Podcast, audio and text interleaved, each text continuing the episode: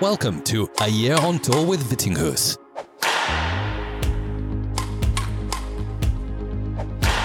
Here's your host, Hans Christian Vittinghus. Hello, guys and girls, and welcome back to another episode of A Year on Tour with Vittinghus. First podcast for me this year, and today I'll try something different than what I've usually been doing with this podcast. I'll share my 12 takeaways from the past two weeks of action on the BWF World Tour. Things I've found interesting from Malaysia and India Open, results, potential, or just questions that I feel like these past two weeks has created for us to like search for answers for in the uh, coming weeks and months. I hope you will find it uh, fun to listen to, and please feel free to send me a message if you have any feedback, positive or negative. I'm releasing this episode a day early for all of my lovely patrons who support the podcast on patreon.com slash. And if you sitting out there want to have the chance to get to listen to episodes early, talk to me one to one, get feedback on your game, shout outs and much more, please go check out patreon.com slash. It costs very little to support and you can stop your payments at any time. There's no binding whatsoever. Now, let's get straight to it. My 12 takeaways from the past two weeks on the World Tour.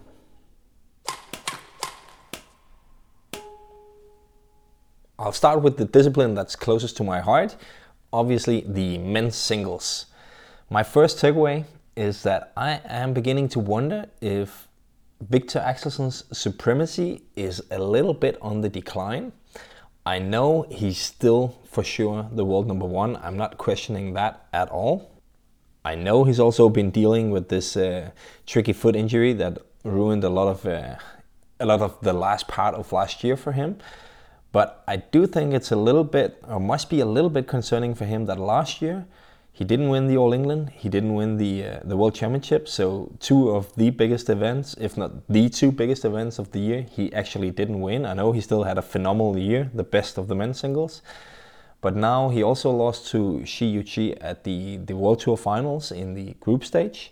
He now lost to him again in Malaysia Open, another Super 1000 that he's not gonna win. And again, I'm not saying that he's he's not necessarily the best anymore. He still is for sure. But just considering how good his 2022 was, with the small signs we saw in 2023, and now all of his injury issues with the foot and the results, also like not being as consistently crazy, you can say, as they've been before. Could it mean that his like supremacy, as I say, is a little bit on the decline? To be honest, even though I like Viktor and I consider him a friend, I, I, wouldn't mind if that was the truth. We will we will just have to wait and see. I saw an interview with him where he said that uh, he was still not training fully, and he was very confident that when he started training fully again, he would bring a level that was going to be uh, very unpleasant for all of his uh, opponents. So I'm looking forward to see that. But why I'm saying it wouldn't, I wouldn't mind it, is that I would like to see someone really challenging him for the uh, throne as the world number one. I think we really need that. We have this kind of uh, rivalry between the uh, the world number one and number two, and I think for a long time now we haven't really had that like clear world number two. It's been really close between the like second ranked and like seventh or even eighth ranked player in the world in men's singles. But that actually leads me to my second takeaway that I think for these past couple of weeks, Shi Yuqi has really established himself as the true world number two. He already showed it at the World Tour Finals that he was really playing well by beating Viktor, also making the final. He made the final again at the Malaysia Open, losing, I think, his fifth straight final and his fifth final since coming back from his uh, one year suspension by the Chinese Federation. So he lost the final in Malaysia, but amazingly, he made another final in India Open, really showing some consistency, showing some physical toughness, but also some mental toughness. And this time he also managed to get the title. So he won the India Super 750. He's establishing himself on the rankings as number two with actually a clear margin to number three. And he's also getting a little bit closer to Viktor, still 10,000 points ahead. So, as I said before, Viktor is for sure still the number one. But maybe the gap is getting a little bit smaller. We'll have to see, but uh, yeah, that's my first two takeaways from men's singles. That maybe Viktor Axelsen's supremacy is a little bit on the decline, and Shi Yuqi is establishing himself as the true world number two.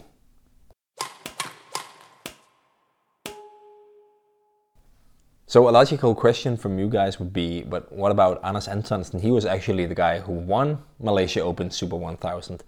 And I think that was actually Anders's, I wouldn't say like his big breakthrough, but his big breakthrough in terms of him actually showing that he can win the biggest titles on the calendar. I know that he won the World Tour Finals some years ago, but I also don't think that tournament was as strong as this uh, Super 1000 back then. There were a lot of players not playing. It was right after we uh, started playing again from uh, from all the COVID-related uh, suspensions and stuff. So it was a, a, little bit different. I'm not saying it wasn't a great win. It was a huge win. He also has a World Championship silver medal. He has two bronze medals. He's won Denmark Open, so he's won a lot of big things. But he had never before won one of the big ones where everyone were present, everyone were ready to play.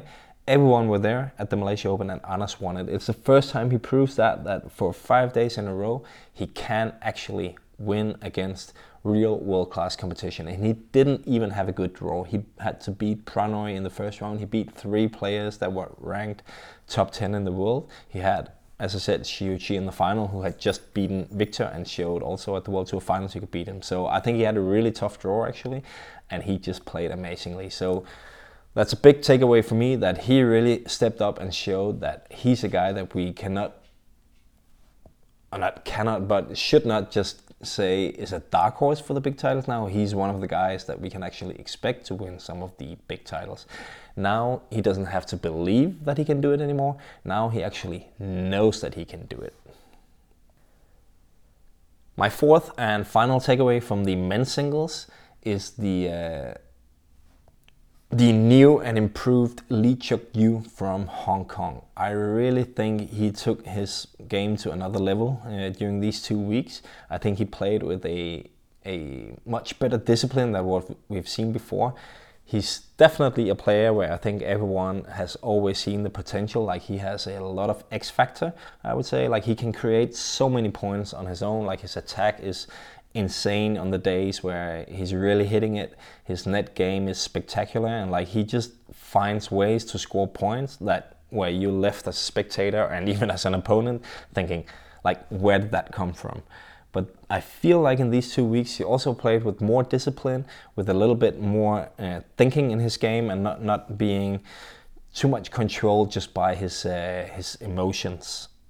So I think it's going to be really interesting to follow him for uh, know, for the next few months to see if he can keep building on that. Because if he can do that, he is definitely going to be a guy that no one wants to play in the early rounds. He will shoot up to the uh, uh, the his highest ranking ever, which is uh, 13 next week. I know that from Statminson. If you don't follow him on Instagram and uh, Twitter, you should do that. But yeah, he's gonna shoot up to to uh, his highest ranking, and uh, he, if he can keep building on that discipline, he definitely has the potential to also break the uh, the top 10 barrier. Let's move on to the uh, women's singles, where I have three takeaways. So, my first women's singles takeaway, my fifth takeaway in total, is that it looks like Yeo Jia-Min from Singapore is maybe finally reaching her full potential. So, I spoke a little bit about potential with Lee Cheuk Yiu, and I think it's maybe a bit of the same with Yeo that I think a lot of us has thought for a while that this is a player with really high potential. Like she's moving fast. She looks very comfortable and fluid on court, and she actually has some really uh, good shots, very good technique. She can score points on her own as well, but she never really managed to find a way to put it all together more days in a row. She's showed it in uh, in glimpses every now and then, beating a good player here and there. But doing it again three, four, five days in a row at the big events has never really been her thing. But this time, already at the Malaysia Open, she started with beating Michelle Lee comfortably. I know Michelle has uh, deal, been dealing with her knee injury, I think it is. But then the second round, Yeo beat Han Yue from China 22 20 in the uh, final game And in the quarterfinal, which is, by the way, her first quarterfinal at this level for I don't know how long, but she didn't make any in 2023, so at least for more than a year. She takes An Se Young all the way to 21-19 in the final game. So already there we were seeing, okay, maybe she's uh, she's onto something here, and she followed it up beautifully this week at the uh, at the India Open, starting off by beating Wen Su from uh, Chinese Taipei, then beating Tunjung, uh, Gregoria Mariska Tunjung from Indonesia in the second round, seventh seed. In the quarterfinal, another matchup with An Se Young, and An Se Young that didn't look like she was fully fit, but it shouldn't take away too much from uh, from Yeo's win. She beat her 21-19 in the first game, and at 3-0 up in the second, uh, An Se Young pulled out. But I was watching that match, and Yeo really looked like a much more consistent player, and much more uh, also yeah disciplined player, and a player that was uh, just putting it all together basically and playing uh, her best game. She also had a good chance in the second game in the semifinal against Tai Tzu Ying, but ended up losing that one. But a quarterfinal finish and a semifinal finish for Yeo is really a big thing, and uh, I would say also a small breakthrough for her. Talking about Tai Tzu Ying, who she lost to in the uh, semifinal, it's impossible not to see her again as someone who can win the big titles and maybe you're wondering like has we ever seen her as someone who couldn't? But i would say in some way yes actually because last year she didn't really win much of the big titles. I know she won the asian championships at the start of the year but apart from that she won the taipei open which is a super 300 and then of course she finished the year winning one but that's like my takeaways also go a little bit back to the world tour finals. But apart from that chinese taipei open and the uh, asian championships last year she had a lot of like final finishes uh, semi-final finishes and uh, some quarterfinals as well. Lost the final of french open lost the final of korea open. But she was not really winning those titles but it changed at the world tour finals at the end of last year and she followed it up uh, these two weeks almost got the better of An Se Young again in the final of Malaysia. I know she didn't, but she showed again that she's someone to count on. She's not just gonna make finals, but she can also win them, and she did that in India this week by beating Chen Yufei for the second week in a row. She beat her in the semifinal in Malaysia, and now she beat her in the final as well in India. So I would say Chen Yufei, in the time that An Se Young has been out, has really stepped up and showed that she was the one to beat. Tai Ying beat her twice. She also beat He Bingjiao from China twice. Uh, and yeah, got away with one big title at the India Open. So I really think she's uh, showing with the World Tour Finals and the uh, the India Open title, Malaysia Open final, that okay, we need to really count her in as a uh, gold medal contender for the Olympics. And how fitting would it not be for her to win that? She really needs that one big title to yeah, I would say get what she deserves from the unreal career that she's been having so far. I want to wrap up this uh, takeaways in women's singles with one about An Se Young, and it's just I'm really, really concerned with her physical appearance on court. So already in Malaysia, I think she didn't really look great in terms of her movement. Like compared to her own standard. Like she's still moving amazing on court, but compared to the own standards she set for herself, you could see that he she had a lot of strapping on her knee, and it got even worse in in India. More strapping, and she also had some strapping on her thigh, on her right leg as well. And I'm really really concerned for her. She's only 21. She's won all the big titles now. She's only missing uh, the Olympics uh, goal basically to have won all of the uh, the big individual titles at least, which is insane at her age. But I'm very concerned that she's being pushed too hard. She was out part of the yeah the end of last year with that knee injury and I'm a little bit concerned if she's starting out too early again and now really putting a lot of pressure on herself. She had to pull out as I said in the quarterfinal of uh, of India Open. Uh, so yeah, it just really didn't look good. She didn't look comfortable at all. And uh, yeah, I really hope they're not pushing her too hard because uh, yeah, we would like to see An Se Young at her very best at the Olympics uh, later this year. And that must also be the big goal for uh, for her and the uh, the Korean team to make sure that she will be there and be fit. Because what she did show us in Malaysia is that even an An Se Young at what I would say maybe maximum 90% capacity is still better than the rest. She still beat Tai Ying in that final. She still came away with the uh, with the title. So she's just like really impressive. But I am very concerned about that knee uh, and how it's going to hold up with the uh, hectic schedule that's coming up this year.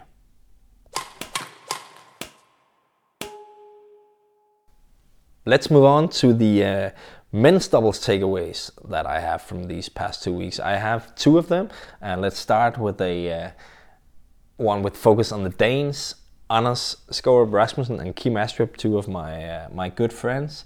Uh, they, as you guys know, had an amazing past uh, six months or final six months of 2023. But my takeaway from these two weeks is that perhaps their honeymoon days, as I would call them, are over.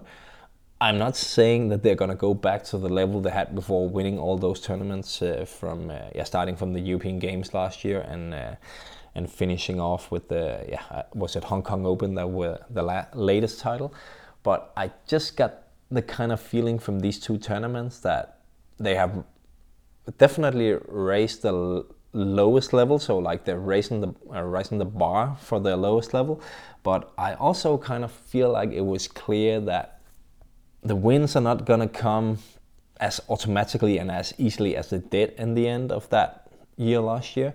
It was something out of normal. Uh, so I wouldn't say they're gonna go back to normal, which was uh, a lower level than what they're at now. They will rise up to world number four. So they, obviously they're still an amazing pair. I'm not questioning that, but it's just kind of like I think it will be a little bit harder for them to reproduce some of those results this year. I'm I'm very curious to see if they will bounce back in Indonesia this uh, coming week at the uh, Indonesia Super 500. But I did kind of kind of get this feeling that their honeymoon days are over and they're gonna really need to work very hard to achieve some of the results that all the results kind of gave a promise to produce uh, all yeah all the results that they had in the uh, at the end of last year like losing 7 and 10 or something like that to Rankireddy and Shetty really really hurt in that quarterfinal in India so interesting to see how they come back from that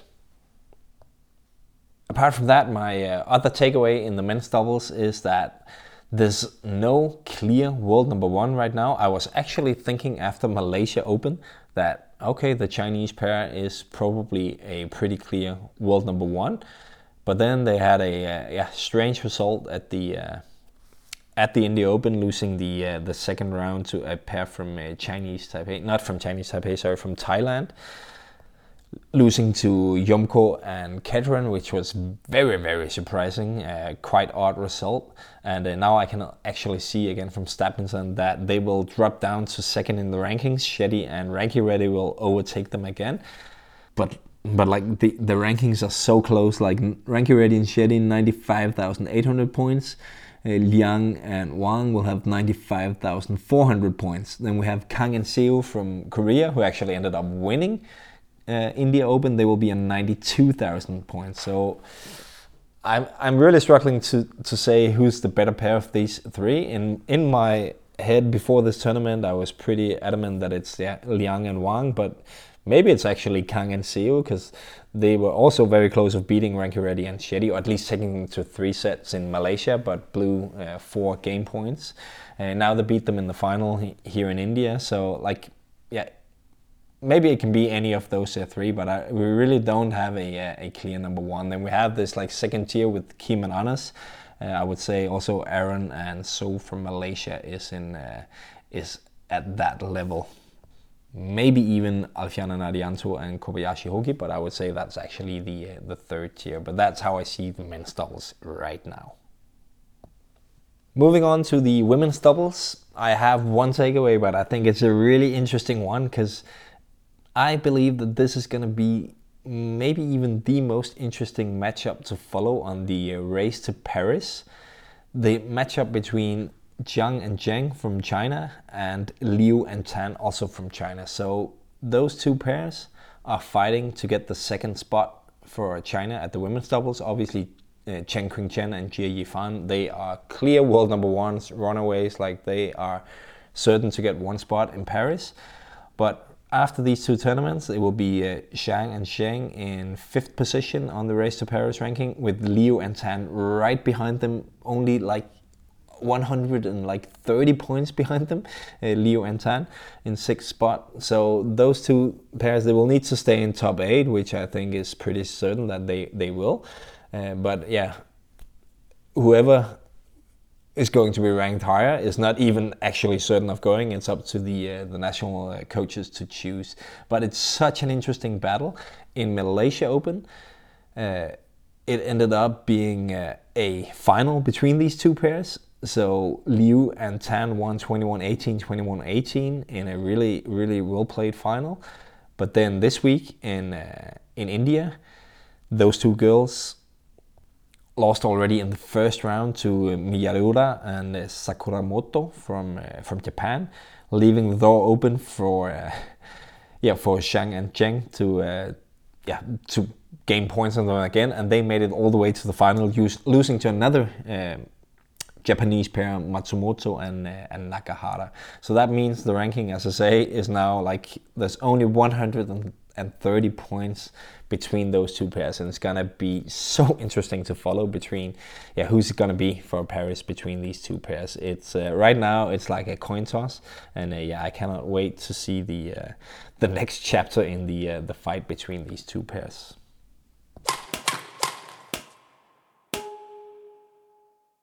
My final three takeaways are from uh, the mixed doubles category, and I will start off by saying like it's so nice to see that Higashino and Watanabe finally got a uh, another huge win. So I know the world number two, and of course that says that they've been deli- delivering lots and lots of great results. But if you look at the 2023 I think they didn't win enough in terms of how well they are actually playing, and I kind of feel like since they uh, they made the final of the Asian Games, they have looked a little bit tired on court. They had a few semifinals uh, at the World Tour Finals, the uh, Japan Masters and French Open, but I still felt like you we were not seeing the best of them. They won the Japan Open, uh, the uh, and the uh, India Open last year, but yeah, apart from that, not not really any big titles. They lost some finals, they lost some semi-finals, but now they won the this year's first Super 1000 in Malaysia, and I think it was like well deserved, and it was great just to see the energy they were playing with again. They played some amazing matches in uh, Malaysia. The draw also opened up for them a little bit, but they beat the uh, the Chinese pair in the semifinal, Jiang and Wei, who I think is on the rise. More about them later, and then Kim and Jeong in the uh, in the final. So well deserved win for them, and it was amazing to see. And I really hope that they will keep stepping up their game because that will uh, give us some amazing matches uh, for Paris and some amazing matchups with the Chinese pairings as well. Um, Siu and Che, of course, Kim and Jeong, Dechapol Sapsiree, and so on. There's a lot of uh, great mixed doubles pairings, so it's it's great to see Yuta and Arisa back to their very, very best. My takeaway number 11, the uh, second to last, is that I think the door is being kicked open for who is going to take that second Chinese spot in Paris. I think it's been clear for long that Zheng Siwei and uh, Huang Yaqiong is the uh, the pair number one, and I think for most people it would make sense that uh, the defending Olympic champion Huang Dongping and her new partner uh, Feng Yanzhe that they would be the second pair. In the rankings, they are also still pretty clear favorites to get that second spot. They are a lot of points ahead of uh, Jiang and Wei, who I mentioned before, made the uh, the semifinal in Malaysia, and now they also made the final in India. So I'm not sure that Jiang and uh, Jiang and Wei will overtake Feng Yanzhe and Huang Dongping in the rankings before uh, the the Road to Paris rankings finish. But I do think they will get closer and closer. I feel like this Chinese pair is on the rise, where I kind of feel like the inconsistency from especially uh, Feng Yanzhe is a bit of a problem. And if Jiang and Wei looks like the better pair over the next four or five months, I don't think it really matters who's the higher ranked pair. As long as they're both top eight, it's up to the uh, the national coaches of China to choose who's the second pair. And I wouldn't be too surprised if they then choose Jiang and Wei to go as the uh, second pair. But I think it's a very interesting battle to follow, and these past two weeks has only made it more interesting, with Jiang and Wei definitely performing uh, better than uh, uh, Huang Dongping and Feng Yanzhe. On to my 12th and final takeaway from these past two weeks is, of course, as I said, Dechapol and Sapsiree from Thailand. Are they back to their best? They just won India Open. I'm not sure they are, but it was really, really good to see them performing at this level again, winning a big title. So, my takeaway about them is that there is still life in them and you cannot write them off in any way. I thought when we saw the result in uh, in Malaysia where they lost the quarterfinal uh, a bit disappointingly to uh, to Hee Yong Kai Terry and uh, Tan Wei Han Jessica from uh, from Singapore. And yeah I think I should have said Terry Hee and Jessica Tan. Um, when they lost to them in the uh, in the quarterfinal I was like ah okay they're still a bit on the decline. Dechapol Sapsiree is showing more of what they showed last year that they cannot really measure themselves against the very best pairs anymore. But it's safe to say that they uh, they shut me up uh, this week in uh, in India. They beat Watanabe and Higashino in the uh, the quarterfinal, 27-25 in the final game, and that was a an epic final game. What a match! Some crazy crazy rallies. It was just a joy to watch it. They beat uh, the Chinese Taipei uh, Taipei pairing of uh, Yi and Li in the uh, the semifinal, 21-19 in the final game, and then Jiang and Wei, as I just talked about from uh, China in the final, 21-16, 21-16, very convincingly. So winning a 750 title really shows that okay, we cannot write them off yet, and it will be interesting to see if they can keep building on this momentum they just created for themselves in uh, in India, and if we should start considering considering considering them as one of the dark horses for the uh, bigger titles. So, guys and girls, that was almost half an hour of me rambling about different takeaways from the past two weeks. I hope you found it interesting. I hope you found it fun. Maybe you agree with some, maybe you disagree with some. So please send me a message or leave a comment if you uh, if you would like to have a word with me. And uh, I'll just uh, look forward to watch more great badminton on the World Tour this week at the uh, Indonesia Masters Super 500. I'll be back with a podcast soon, maybe in the same format, maybe in a different, we'll see. But for now, thanks for listening, everyone. Bye. Thank you for listening to A Year on Tour with Vittinghus.